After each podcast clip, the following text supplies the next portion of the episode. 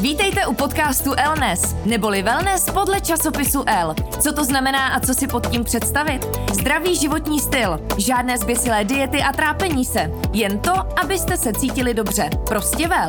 Já jsem Zorka Hejdová a každý čtvrtek vás budu seznamovat se zajímavými hosty, kteří mají na to téma co říct a můžou vás inspirovat. Elnes. Když nemůžete vy za L, přijde L za vámi. Zůstaňte v pohodlí domova a objednejte si váš oblíbený magazín až domů. A nyní navíc bez ceny poštovného. Objednávat můžete na www.predplaci.cz. Elnes. Posloucháte náš první podcast Elnes a jsem strašně ráda a je mi ctí tady přivítat našeho úplně prvního hosta v roce 2020 a to je Janka Chudlíková. Janí máme ráno, takže hezké ráno. Dobré ráno. Ahoj. Ahoj. Janka, pokud byste ji neznali, když já věřím, že spousta posluchaček, posluchačů už moc dobře ví, o koho se jedná, je lektorka, koučka, v podstatě i youtuberka, ano. jestli to tak můžu říct. Ano. Protože často točíš videa, vedeš i online kurzy. Přesně tak.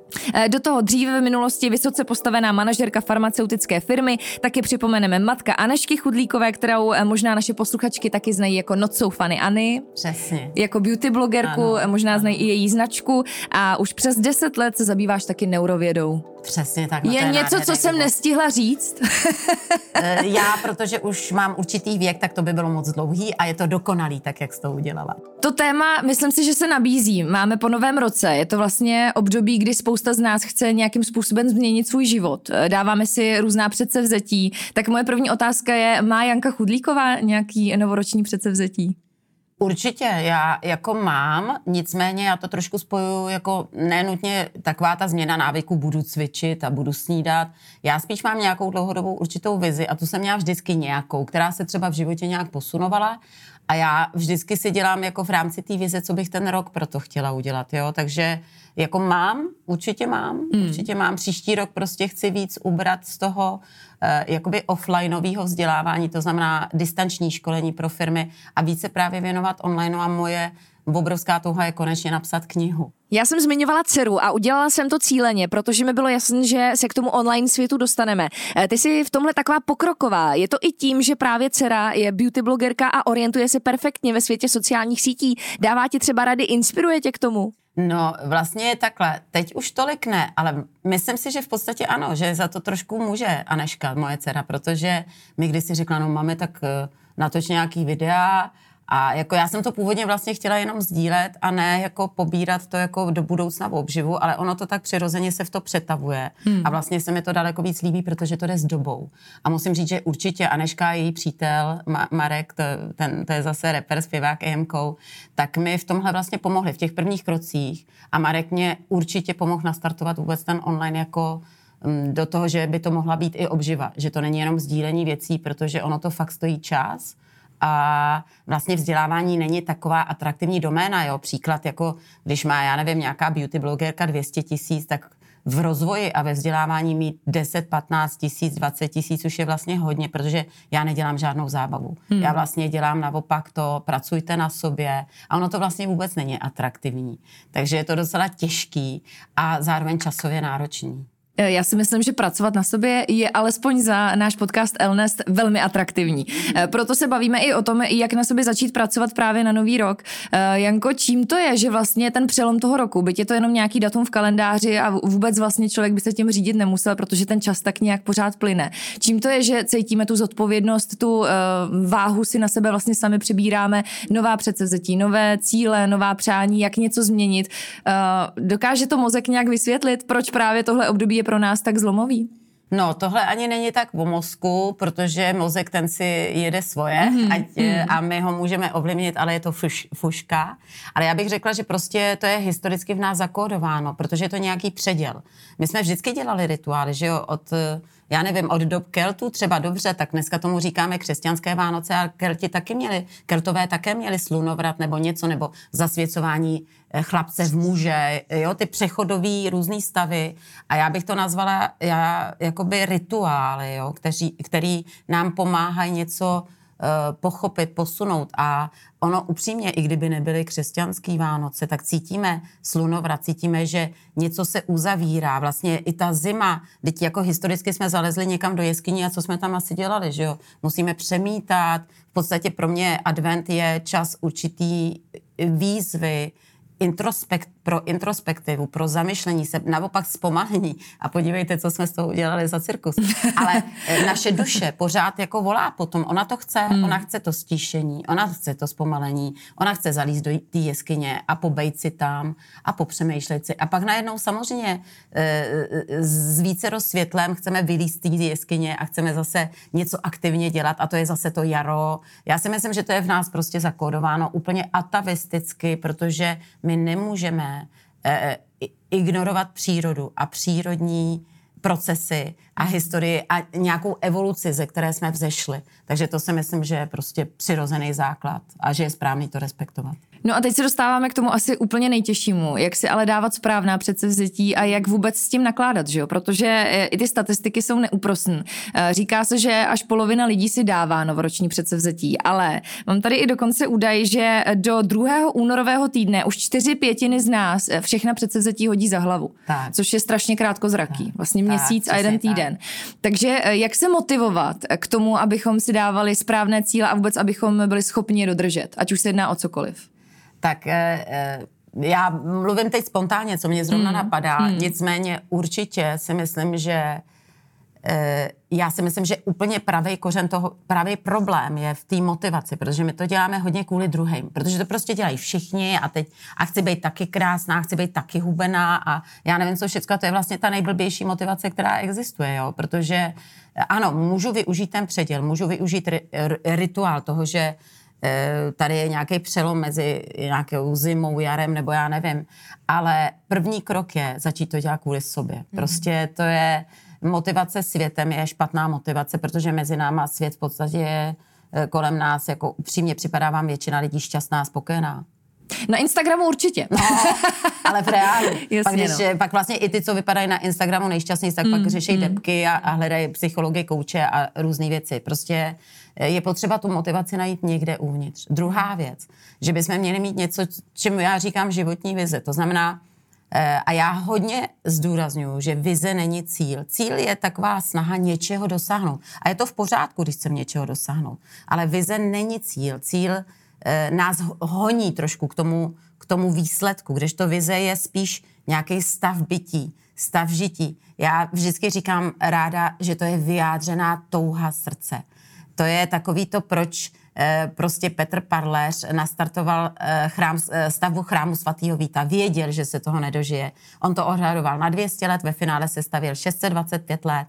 Ale i když to odhadoval na 200, tak se stejně do toho pustil. Nebo když lidi toužili lítat, tak ta první generace se ještě lepila peří na ruce a samozřejmě, že se toho nedožila. Vize je něco, co nás posouvá dopředu. Já osobně, ono to zní morbidně, ale vize je něco pro mě, co dává životu hlubší smysl. To znamená, že to je něco, že kdybych měla umřít, a my nevíme, kdy umřeme, jo? My hmm. to je další věc, že demonizujeme smrt, bojíme se smrti. Největší blbost, protože to z nás pak dělá takový e, závodníky za slastmi a za užívačkami a zkracujeme si tím prožitek a život, jo. Ale to jsem odbočila teď zpátky k tomu, že kdybych měla prostě umřít, tak si řeknu, jo, já jsem ten život neproflákala, nebo udělala jsem ze sebou a ze životem svým dobrý věci. Takže vůbec mít vizi, co vlastně v životě chci. Víte, on každý slo, eh, skloňuje ty slovo štěstí, nicméně štěstí to není náhoda a štěstí je stav duše. Štěstí je stav bytí a vůbec to není honička za báječnýma okamžikama. Hmm. Štěstí je vědět, co je správný a být ochotný tomu taky ale něco obětovat protože nic není zadarmo. Každý zlepšení vyžaduje dočasné zhoršení. Dneska lidi chtějí jenom ty pamlsky, jenom ty příjemné věci a nejsou ochotní se něčeho pro něco vzdát. Vždycky každý pro velkou myšlenku se musel něko, něčeho vzdát. I největší objevitelé, největší věci. A my, obyčejní lidi taky, i kdybychom chtěli třeba hezkou postavu, no tak se ženy vzdávají třeba některých pamlsků, nebo cvičej, nebo se tejraj, ale to platí i pro ty vyšší myšlenky. A já bych chtěla říct, že to důležité je vědět, jak to teda vypadá, když jsem spokojená, šťastná. Uh, jak to vypadá, když mám dobrý vztahy? Jak se v těch vztazích ale pozor chovám já, protože pro ženy zvlášť bych chtěla zdůraznit myšlenku, že my to štěstí hodně spojíme s dětmi, s partnery a je to v pořádku, mm. ale že tam strašně zapomínáme na sebe. Že nejdřív mám mít, mít tu vnitřní, nitrnou věci. Kdo vlastně jsem jako žena? Jako člověk, co to pro mě znamená to štěstí. A tohle opomíjíme, protože my pořád cílujeme, jo, ta umanutost cílem. Furt někam spěcháme, furt něco jako chceme, furt něco děláme, ale bez té myšlenky na to, proč to chceme. A já si myslím, že ta vize je hrozně důležitý moment. Eh, já vlastně budu mít na život s Jankou a právě proto startuju ten rok na téma osobní vize, protože to je pro mě to nejdůležitější. No a potom, potom tu vizi, potom si ji můžu nacílovat, že si třeba řeknu, že ano, dobře, tak v rámci té vizi, já v té vizi určitě nejsem jako unavená, utahaná, anebo já nevím, s nadváhou, anebo někdo si řekne, mně se líbí, že jsem taková bucula, to je úplně v pořádku. Já se tam vidím v té vizi jako taková pořádný kus baby ale musím vědět, že to chci. Hmm. A potom si k tomu dát nějaký cíl, nějaký hodně malinký cíl, protože hodně věcí vzdáme, protože si to dáme velký. Jo, já vám dám příklad v coachingu, někdo řekne, jako dobře, tak jasně, chci být zdravý, to je jasný. To je ten velký, já tomu říkám mamut. No ale pak si řekne, dobře, změním životní styl. Já říkám, no ale to je další mamut. Sice menší, ale furt mamut dobře, tak změním stravu. Já říkám další mamut, sice zmenšený, ale furt mamut. Jo, tomu se říká v biznesu salámová metoda, že jako celý salám nesním, ale když se ho nakrájem na malý kolečka, tak ho postupně jako sním celý tu štangli. A to je to dávkování. Víte, on třeba život s jedním kilometrem denně, nachozeným třeba nebo naběhaným, nebo s 20 dřepama, vypadá jinak než bez 20 dřepů a bez jednoho kilometru denně. Ale tam je e, jako strašně důležitý si dát jako malou konkrétní aktivitu. Jo, třeba budu pít dva litry vody denně. A třetí typ, pozor, já se zajímám aktivně o změnu návyku a to už můžeme tady do hmm, neurovědy, mm, do mozku. Mm. Jo, mozek prostě, když se učí nové věci, tak se jakoby vytěpkává v rámci synapse paměťové stopy. Ale oni jsou hrozně řídky. A pouze opakováním se postupně ta stopa zahustí, až se s ní stane kompaktní jakoby paměťová dráha, taková jakoby brázda. A to musíme prostě vychodit. A blábol, že za 21 dní z, z vás bude nový člověk, je blábol. To, kdy si vypustil v osmdesátkách nějaký vědec, médiím se to líbilo, tady vidíme sílu médií, protože to začali mít rádi i vědci. A pravdou je, že dneska z, z dílny objevu uh, jako změny návyků je, vychází, že zhruba 21 až 30 dní trvá ten stav, kdy to je fakt odporný. Fakt jako se musíte pře, přemáhat a disciplína. A tady bych chtěla zdůraznit, ale že to je jenom 21 až 30 dní, že když to vydržíme a že je důležitá právě ta pravidelnost. Tady by se neměl vynechat každý den. Příklad je velký rozdíl běhat 7 kilometrů jako jednou za týden, anebo si dát každý den jeden kilometr. To máte hotový sice za 10 minut, i když poběžíte pomalu krokem, ale problém je, že každý den, počasí, nepočasí, nálada, nenálada. Hmm. A tady se to musí překonávat, ale zároveň dobrá zpráva po 30 zhruba dnech max, to přestane být tak odporný. Ale pozor, pozor, není vyšlapaná nová brazda. Jako uh, ty různé prameny se rozcházejí, ale dá se to ucelit do, že to trvá 3x21 dní nejméně, až 8, někdy i 9 měsíců. Záleží na tom, co to je, kdo to je, jakou má míru vůle, ale klidně 8-9 měsíců. A já k tomu vždycky dodávám, když někde mluvím s lidma, tak když je to dobrozvyk, to zná prospěšná záležitost, tak na furt. Protože víte co, jestli můžu ještě dopovědět tuhle myšlenku, protože to je hrozně důležitá, to je prokázáno, že mozek ty prošlapaný synapse, ty prošlapané cesty neumí mazat ani měnit. A to je úžasná myšlenka, protože to znamená, že změnit něco blbýho je vlastně vyhazený čas, vyhozená energie. Jo, že vlastně mozek to stejně, a to jsou i traumata, jo, vracet se do nějakých psychických těžkých věcí. Mozek to stejně neumí vymazat ani změnit, ale víte, co umí překrývat. Bo bychom byli jinak šimpanzi, hmm. ale on umí překrývat a proto je důležitý tu energii, tu pozornost, všechno, co mám, to je jedno, jestli mě to stojí finance, investovat do toho nového. Ne do toho starého, ale do toho nového. A proto je tak důležitý ještě pořád mít v hlavě pořád tu vizi a pořád ulpívat na tom dobrozvyku a zpátky, i když jste ho už třeba jako vyšlapala v tom mozku a ten mozek už se autopilotně spojí s tím novým, ne s tím starým a už o tom ani nemusím přemýšlet. Proto se tomu říká návyk že o tom nemusím přemýšlet, že to je autopilotní režim. Tak se spojím s tím novým, ale pozor, stačí, já tomu říkám prasit, dva, eh, třeba, já nevím, měsíc, dva a ten zlozvyk, protože on tam někde v té paměti zůstal, takhle lehce a takhle rychle se aktivuje. Vyhraje, se aktivuje. A je to jednoduchý, čili aktivovat zlozvyk je jednodušší, než vybudovat dobrozvyk. Proto já vždycky říkám, ano, po čase, po těch 8-9 měsících si můžeme občas dát pauzy a vlastně už po těch 30 dnech můžeme dávat pauzy, ale ne delší než jeden, dva dny. A potom už můžeme udělat třeba i delší, ale hlídat se v tom, že se hned třeba po týdnu vrátím, protože stačilo by fakt měsíc, dva a jsme zpátky tam, kde jsme byli. Já říkám, je to dobrozvyk, je to na pořád.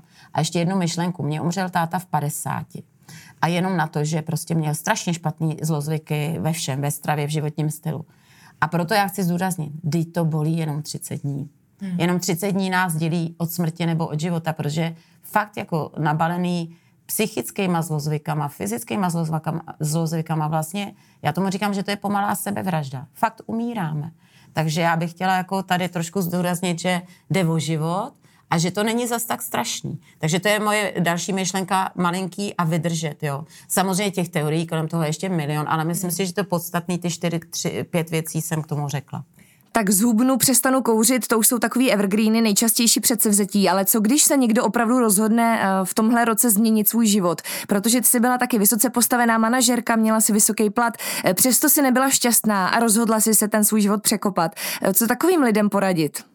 Eh, já bych možná řekla, protože si sebe můžu vzít za příklad, že to je fakt ta vize, ta touha, jo. Jako, protože udělat velký změny má člověk vždycky strach. A to je další věc, o tom mluvíme. A tam nejde o to nemít strach. Strach má každý. A strach je normální. A navíc strach je emoce. Strach nelze nemít. Potlačovat emoce je blbost. Ale jde o to právě ta touha to je ta vize, ta touha. Já jsem měla upřímně strašně velkou touhu, prostě mít víc času na sebe, protože mě už to začínalo jít na psychický zdraví, já už jsem začala mít úzkostné paniky. Uh, chtěla jsem mít víc času, času na dceru a chtěla jsem mít i fyzický zdraví, to znamená vůbec čas, vůbec čas pro sebe. A to byla, vlastně to není světaborná vize, ale víte, co bylo světaborný? Moje touha, moje srdce už úplně řvalo, jako mm, úplně pomoc, mm. pomoc, pomoc. A samozřejmě hlava to nechtěla slyšet protože jsem měla vysoký plat, ale zároveň vymetený účet, protože jsem v tu dobu postavila dům a, a hypotéka a podobně, že jo. Nebyl tam ten druhý, kdo by mi pomohl a podržel Jasně. mě, takže to hrozně bolelo. Navíc jsem byla v akciovém programu, kde ani nebudu říkat, co mě tam čekalo za dva roky za bakšiš, ale e, vlastně e, to je o té o tý touze a mě hrozně pomohlo vlastně, že jsem si řekla, co vlastně těžko v životě získáš. Práce je na trhu, kolik chceš, když si budeš věřit a ty blbá nejseš, když se budeš na sobě pracovat, tak práce je dost, ale znovu získat své duševní zdraví, to fakt bolí. Já, já jsem dřív říkala, jako, že můžeme některé věci ztratit než jedn, jenom jednou. A to jsem si říkala, ne, to je zaklínadlo. Věci jdou změnit, věci se dají zlepšit. Akorát nás to bude stát strašně energie. A to je zpátky získat duševní zdraví, fyzický zdraví a dětství našich dětí, protože oni prostě znova malí nebudou. To ztratíme jednou a strašně těžko se to sanuje. Já netvrdím, že to nejde, jde to, ale je to fuška pak, protože jo, pak dítě, já nevím, v 15 hulí Mariánu a rodič mu říká, jako, že nemá hulit a on mu řekne, ukáže jenom styčený prostředí, že řekne, ty mi budeš něco říkat, když tady nebyl. Mm. Jo? A to se prostě těžko napravuje.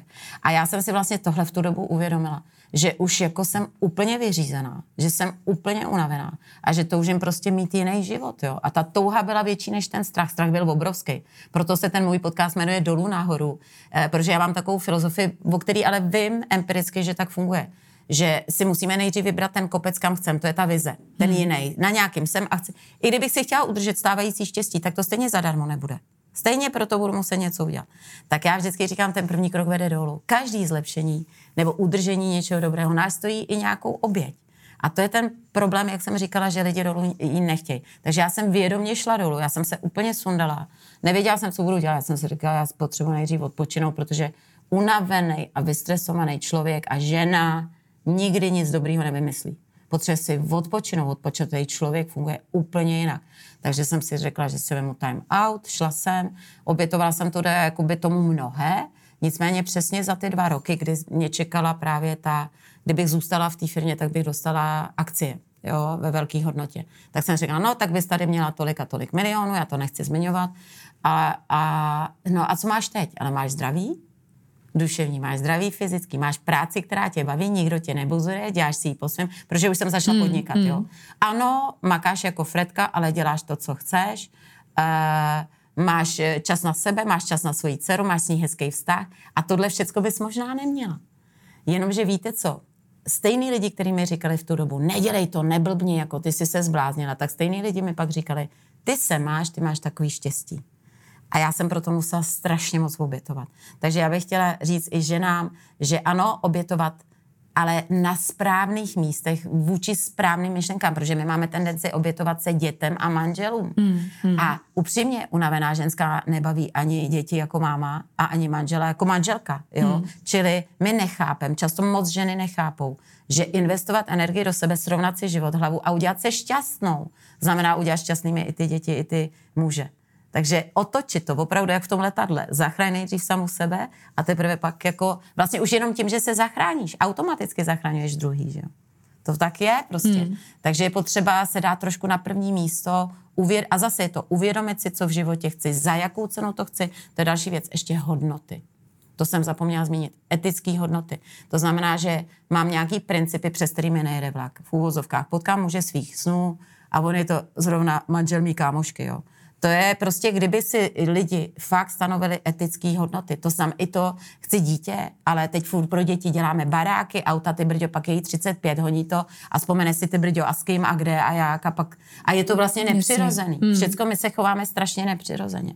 Jo, pokud chci dítě, tak se taky musím něčeho vzdát. A upřímně dítě neřeší, jestli vyrostlo v luxusu, jestli se vozilo v lepším autě. Dítě potřebuje jenom lásku a pozornost a to je zadara. Jo, a pravdu.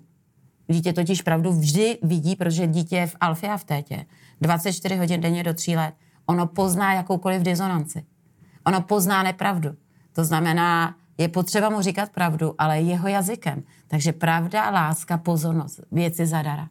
A my tady, no ještě tohle, ještě kariéra, ženský ještě závodí pomalu s chlapama, kdo dál do čura. To je tak pomatený. Ale nikdo, a nikdo v tom není šťastný. Mm. Ani ty ženy, ani ty muži. Jo, a já si se všem poradím sama, pak doma sedí a brečí, že je sama. Jo, takže musíme taky jako věnovat se sobě tím správným způsobem. Jasně. To znamená neplesy ty eh, životní priority. Jo, ty životní priority. Tam bych řekla, že to je to, co dělá lidi nešťastnými. My chceme zhubnout a proč? Kvůli chlapovi. Já když budu chtít zhubnout, tak kvůli sobě teda. Hmm. Jo. A eh, kvůli tomu, že chci mít zdraví a energii, ale jinak je mi to fakt šumák, tak mám špek, no. Tak si mě najde někdo se špekem, no. A bude mě rád, mít rád se špekem. Hmm. Když mě nebude mít rád se špekem, tak jde do háje. Jasně. Tak to není člověk pro mě, hmm. prostě. Eh, my se v rámci motivace a vůbec těch správných předsevzetí bavíme teď hodně o sobě, o tom, jak mhm. vlastně zaměřit eh, ty cíle právě na sebe. Mm. Nicméně i to okolí, že dělá ten náš ano. spokojený, šťastný život. Eh, jak se třeba do toho nového roku zbavit, nebo obecně ve svém životě takzvaných toxických lidí, protože s tím bojuje mm. asi každý z nás. Je to velký téma mm. a je hrozně těžký odříznout někoho, kdo nám třeba neuškodil, vlastně není reálný důvod, ale cítíme, že třeba jsou kolem nás lidi, který nám, který nám neprospívají a ubírají energii. Jak s tímhle naložit? To je velká, velká otázka, tak já začnu nejdřív o těch lidí v tom okolí.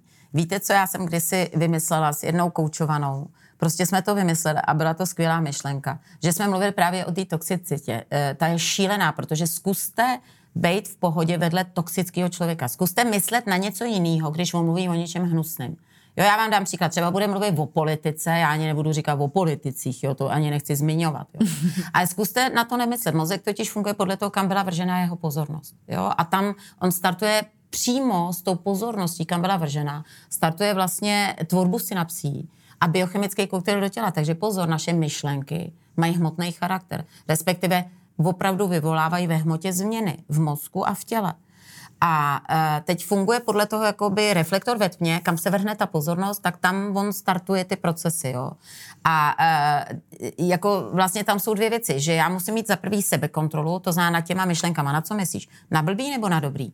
Ale pak se to týká těch toxických lidí, protože ono to svým způsobem není, protože mozek funguje na věmy.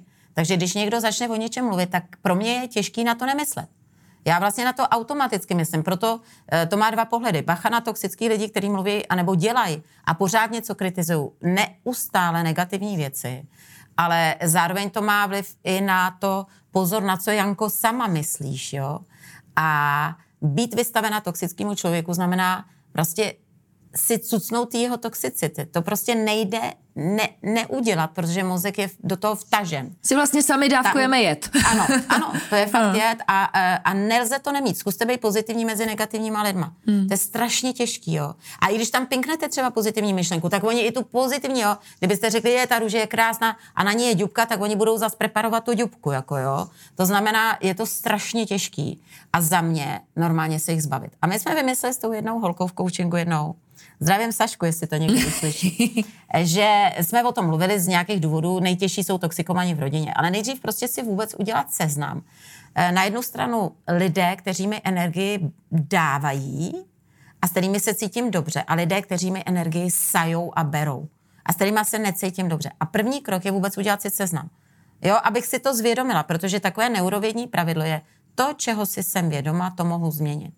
To, respektive to, čeho jsem si vědoma, mohu ovládat. To, čeho si nejsem vědoma, to ovládá mě.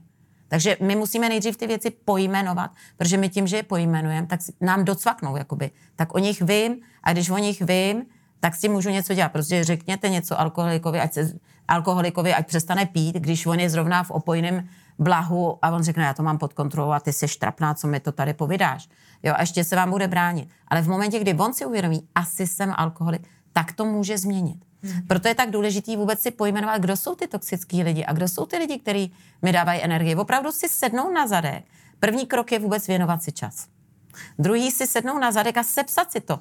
Tyhle mi prostě energii dávali a je mi s nima dobře. A tyhle mi energii brali a je mi s nima strašně. A víte, co zjistíte? A většina lidí, s kterými jsem to doteď dělala, zjistila, že my dáváme daleko víc energie. Hádejte kterým? Těm toxickým. Těm, jasně. Těm, co nám jí mm, berou. Mm, mm. Protože oni si ji vynucují. A pro nás je těžký říkat ne a neustále ne. A to je ta hrůza, že zjistíte ještě, no a já se těmhle, co mi jí dávají, vlastně moc nevěnuju, nebo já jim nedávám aktivně pozornost, aktivně čas, jo. Já je neoblažuju, protože ty beru jako samozřejmost, ty, prostě ty to dají. Takže první krok je udělat si ten seznam a druhý krok je jako říct vůbec těm lidem zpětnou vazbu, že mi něco vadí. To je další věc. My neumíme řešit problémy, protože nám něco vadí a my, protože se bojíme toho konfliktu nebo říkat ne, tak my to neřešíme a pak rovnou rozchod. I v manželství rovnou rozvod. Já říkám, no ale mezi tím je cesta daleká. Hmm. Tak první krok je vůbec dát zpětnou vazbu. Mně vadí, že děláš tohle a tohle. Ale pozor, zpětná vazba, ne, ty jsi toxický, protože tam se s tím člověk identifikuje a napadám i jeho osobnost tam je důležitý popisovat chování, tomu se říká behaviorální model. Mně vadí, že děláš tohle, tohle, že když řeknu něco hezkého, ty okamžitě e, říkáš něco špatného a pak mu to říkat v ten moment. Další, takže první krok seznam, další krok zpětná vazba. Další krok, když to nerespektuje, a oni to někteří fakt respektovat nebudou, protože toxicita je jejich jako DNA a nejsou schopní s tím něco dělat, tak jim dát hranici. Když to budeš dělat dál, tak já omezím buď čas s tebou, nebo zvednu se a odejdu, nebo se s tebou přestanu stýkat. To je jedno. Ale pozor, tu hranici vyslovit a pak ji ale dodržet. To znamená, když to ten člověk fakt udělá, tak stát, hele, teď 15 minut a zase prostě stejný řeči, ahoj, odcházím, jo? Mm, mm. Nebo končím. Prostě klidně kon, skončit. Prostě my máme právo vybrat si lidi, který kolem sebe máme. A první krok je vychovat si je, jo? Jak říkala jedna americká koučka, říká, vychovejte lidi v tom, jak se k vám mají chovat. Oni to nevědí. To znamená, dejte jim návod na použití. Mně tohle vadí, tohle mi vyhovuje. Tak vůbec to vyslovit. A když to nerespektují, tak máme naprosto právo velký je propustit ze života.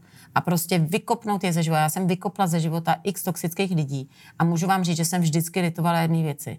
Že jsem je tam nechala tak dlouho. Hmm. Že jsem s nima ztrácela čas a energii Jo, to je, aby mě tam jede normálně už za ten život seznam, já nejsem nejmladší, tak mi tam jede seznam a měla jsem to udělat dávno a pak jsem se zlobila na sebe, že jsem to neudělala. Takže doporučuji vykopnout. Když je to rodina, tak prostě tough life to samý. Zpětná vazba, hranice a potom prostě eliminovat čas nima strávený. Tak místo každý týden, tak vás uvidím jednou za měsíc a udělám si ochranou bublinu a řeknu si hodinu to přežiju nebo dvě. Prostě to přežiju a vidím tě jenom jednou za měsíc nebo za dva nebo za půl roku. Hmm. A pokud by to byl partner, no tak výkop okamžitý nebo partnerka. Hmm. Pokud jsem už udělala tu zpětnou vazbu, ty hranice a nefunguje to, představte si, že to, to jsem taky měla toxického partnera. A já jsem jediný, čeho jsem letovala, že jsem to neudělala. Já jsem s ním byla jako dva a půl roku a letovala jsem to. První rok docela šel, že jsem to neudělala hned, já jsem se pak zlobila na sebe, protože to byla taková úleva. Proč by mě měl někdo doma buzerovat? Proč by mě měl někdo No, doma otravovat? Víte, já na partnerství mám pravidlo. S partnerem musím mít jako pocit bezpečí, otevřenosti a musí mi s ním být líp, než když jsem sama. Ale víte, co je kámen úrazu hlavně u žen? Neumějí být sami. Na chvilku být sami, naučit se být sami, což jenom chci říct, že to není cíl, ale to je jenom pro pochopení, že sama neumřu, že to přežiju a že tím pádem nebudu ve vztahu s někým, s kým mi je blbě, jenom proto, že se bojím být sama. To se tak říká, že ženy přelezají z větve na větev a hledají jenom tu silnější pořád. Přesně tak, přesně tak. Eh, My se bavíme o motivaci, vůbec o změnách, které můžou velmi úzce souviset právě s novým rokem, Hmm. o předsevzetích. Eh, Podle mě nejzásadnější věc, která tady zazněla, že ty předsevzetí strašně jako skomírají na tom, na té krátkodobosti, na tom, Tak. že člověk si dá velký Přesně. cíl a za dva týdny vlastně chceme ty výsledky hned. Ona je i taková Tak, doba, ano, že jo? Ano, že ano, chceme všechno hned. myšlenka. A ty si teda říkala, že 8 až 9 měsíců, pokud chceme, aby to bylo dlouhodobý, ta Minimálně změna. to 3x21 dní, mm, jo, když mm. je to něco lehčího. Já jsem strašně ráda, že si tady ty jako koučka a pojďme možná na závěr říct, proč je tak důležitý mít svého kouče, protože je určitě spousta lidí, kteří si neumí uh, sami poradit, který neví, jak docílit toho, co v životě chtějí a proč vlastně potřebujeme někoho, kdo nás za tu ruku vezme a dovede nás k tomu cíli. Uh, proč je to tak důležitý? Protože je ve světě, je to myslím si zcela běžná věc. Tady už to taky není žádný tabu, hodně se o tom mluví, hodně se tohle téma otevírá, ale tak nějak všeobecně, k čemu je to dobrý? Já si myslím, že proto, protože my jsme vlastně tu změnu ještě nikdy nezažili a my se toho bojíme. Prostě je to určitý strach. Nevíme, co nás čeká. Nevíme, co nás čeká. Je to určitý strach. Helejte, já se nevysmívám ani profesím typu eh, kartářka a já nevím co, EZO, jo? Protože, takhle, protože každý je na určitý vědomí úrovni a někdo prostě ještě některým věcem nerozumí. Já možná někdy taky mluvím na lidi jakoby v úvozovkách jazykem devátý třídy a oni jsou třeba v první. Proto já se ne, neposmívám a nekonkuruju si s žádnou profesí takzvanou pomocnou. Jo, jestli někomu pomůže tohle, tohle, víte co, já jsem na sobě začala pracovat v době, kdy nebyl internet a kdy jsem si to nemohla vygooglit eh, pořádnou knihu, aby člověk lupou pohledal a jako kdysi jsem prošla různýma i EZO věcma, ale víte, co je strašně důležitý? Nechat si pomoct, to je jedno, jakkoliv, kýmkoliv, psychologem, koučem a ne, neulpět v tom. Prostě já znám lidi, kteří chodí k psychologovi 10 let a říkám, ty brďo, tak to je cvok i ten psycholog. A nebo se milujou a neumějí si to říct, tak ať se vezmou. Jo. A, a mezi náma to je, ne, není v pořádku i z toho psychologického hlediska, že činí toho člověka na sobě závislým. Hmm. Tam jde o to člověka vysadit, vysadit na tu oběžnou dráhu té změny. Pomoc mu, uvědomit si, co vlast, kde jsem, co vlastně chci a rozchodit prostě postupně tu novou cestu. Jo. E, pro někoho je ještě důležitý ta psychoterapie, že se ještě trošku zarype v té minulosti, ale dneska už díky neurovidě vzniká nový obor neuropsychologie, kde už se ví, že jenom do určité míry, že když se to přepískne pořád, to, to analyzování traumatů z minulosti a ta minulost a to, ty špatné věci, takže nám to vlastně může uškodit. Protože se můžeme naučit neumět opustit minulost tady v hlavě a zároveň uh, ukotvit víc, ještě víc ukotvit ty paměťové stopy. A vlastně v momentě, kdy mluvíte o špatných věcech, tak si pouštíte do, do žil a do těla špatný biokoktejl, špatnou biologickou polívku biochemickou. Hmm. Takže je strašně důležitý v určitý moment si říct a dost, jo, já vždycky říkám, že si tam jdu pro 3P, pochopit, poučit se a pustit. Abych se jí mohla pustit, tak tam je předpona od. Odpustit sobě a druhým, protože dokud neodpustíme, tak emoce jsou rychlejší než myšlení.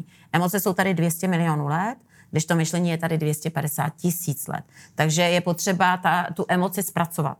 Odpuštění je strašně důležitý. A v momentě, kdy to udělám, tak já ji nemusím zase preparovat tu minulost a ty traumata na, na, na atomy a všechno to pochopit. Upřímně stačí, když se stanou tyhle 3P. A v tenhle moment to prostě se na to vykašlat a vědomě si říct a šluz. A šluz a koukám dopředu.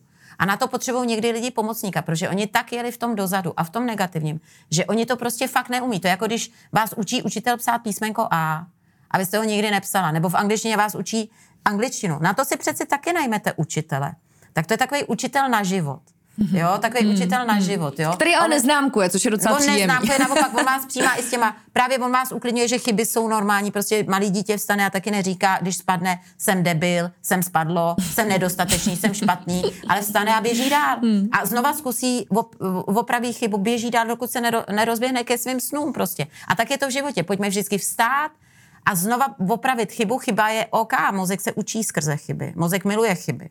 Jo, takže OK, opravit chybu a znova udělat ten krok, znova, až se rozběhnu ke svým snům. To znamená, v určitý moment je potřeba se dívat dopředu, ale ty lidi to neumí a proto potřebují učitele naučit je koukat se dopředu za prvý a za druhý naučit se pozitivně myslet. To se dá naučit. Negativní myšlení není vrozená věc, ale naučená, získaná životem. A ona se dá přepolovat, ale to se fakt musí učit jak to písmenko A. Já tomu říkám pozitivní posilovna, protože to fakt ty lidi bolí. Rozsekanýho nebo negativního člověka fakt bolí učit se být pozitivní.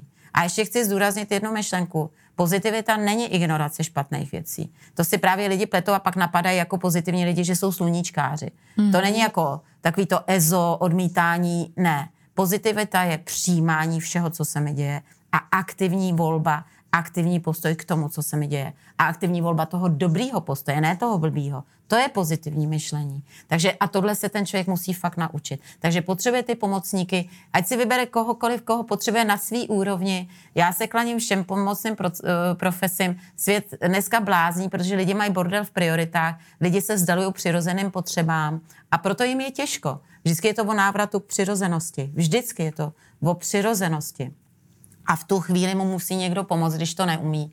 Ale když se tam, ale jde to a vrátit se do normálu jde, protože dneska mně přijde, že třetí světová začala, jo, že jak řekl Albert Einstein, nevím, o čem bude třetí světová, ale čtvrtá bude klackama a kamerama. Tak já, třetí světová je naše lenost, naše nepokora a naše blbost, protože my máme všechno. A my si fakt vymýšlíme problémy. U mladých lidí je v módě mít depko. Já si říkám, jestli z té deprese uděláme nový totém a budeme se mu modlit. Deprese vážení není normální a není ani potřebná, ani nutná. Hmm, do deprese hmm. se víte, jak se uvádíme do deprese? Že máme velký ego, protože chceme, aby svět byl jiný, než je. Že hmm. odmítáme přijmout svět takový, jaký je, ale pracovat na sobě a nějak se aktivně k tomu, jaký je postavit. A nemusíme mít žádný deprese. Deprese není v povinném rejstříku mladého člověka, že každý, že Ferda má tohle, tak já se dám do deprese, ty brďo. Že Billy Eilish má depresi, já budu mít depresi taky. Ne, to je šílený prostě. Jasně, no. Hmm. Ne, prostě jde o to, začít prostě být zpátky k přírodě, hmm. respektovat přírodu, dostat se do pohody. Ano. A dneska prostě pokud tam eh, jenom ještě poslední myšlenku na závěr. Ty pomocné profese jsou báječný, ale vybrat si toho, kdo mi rezonuje ale to je ta myšlenka na závěr.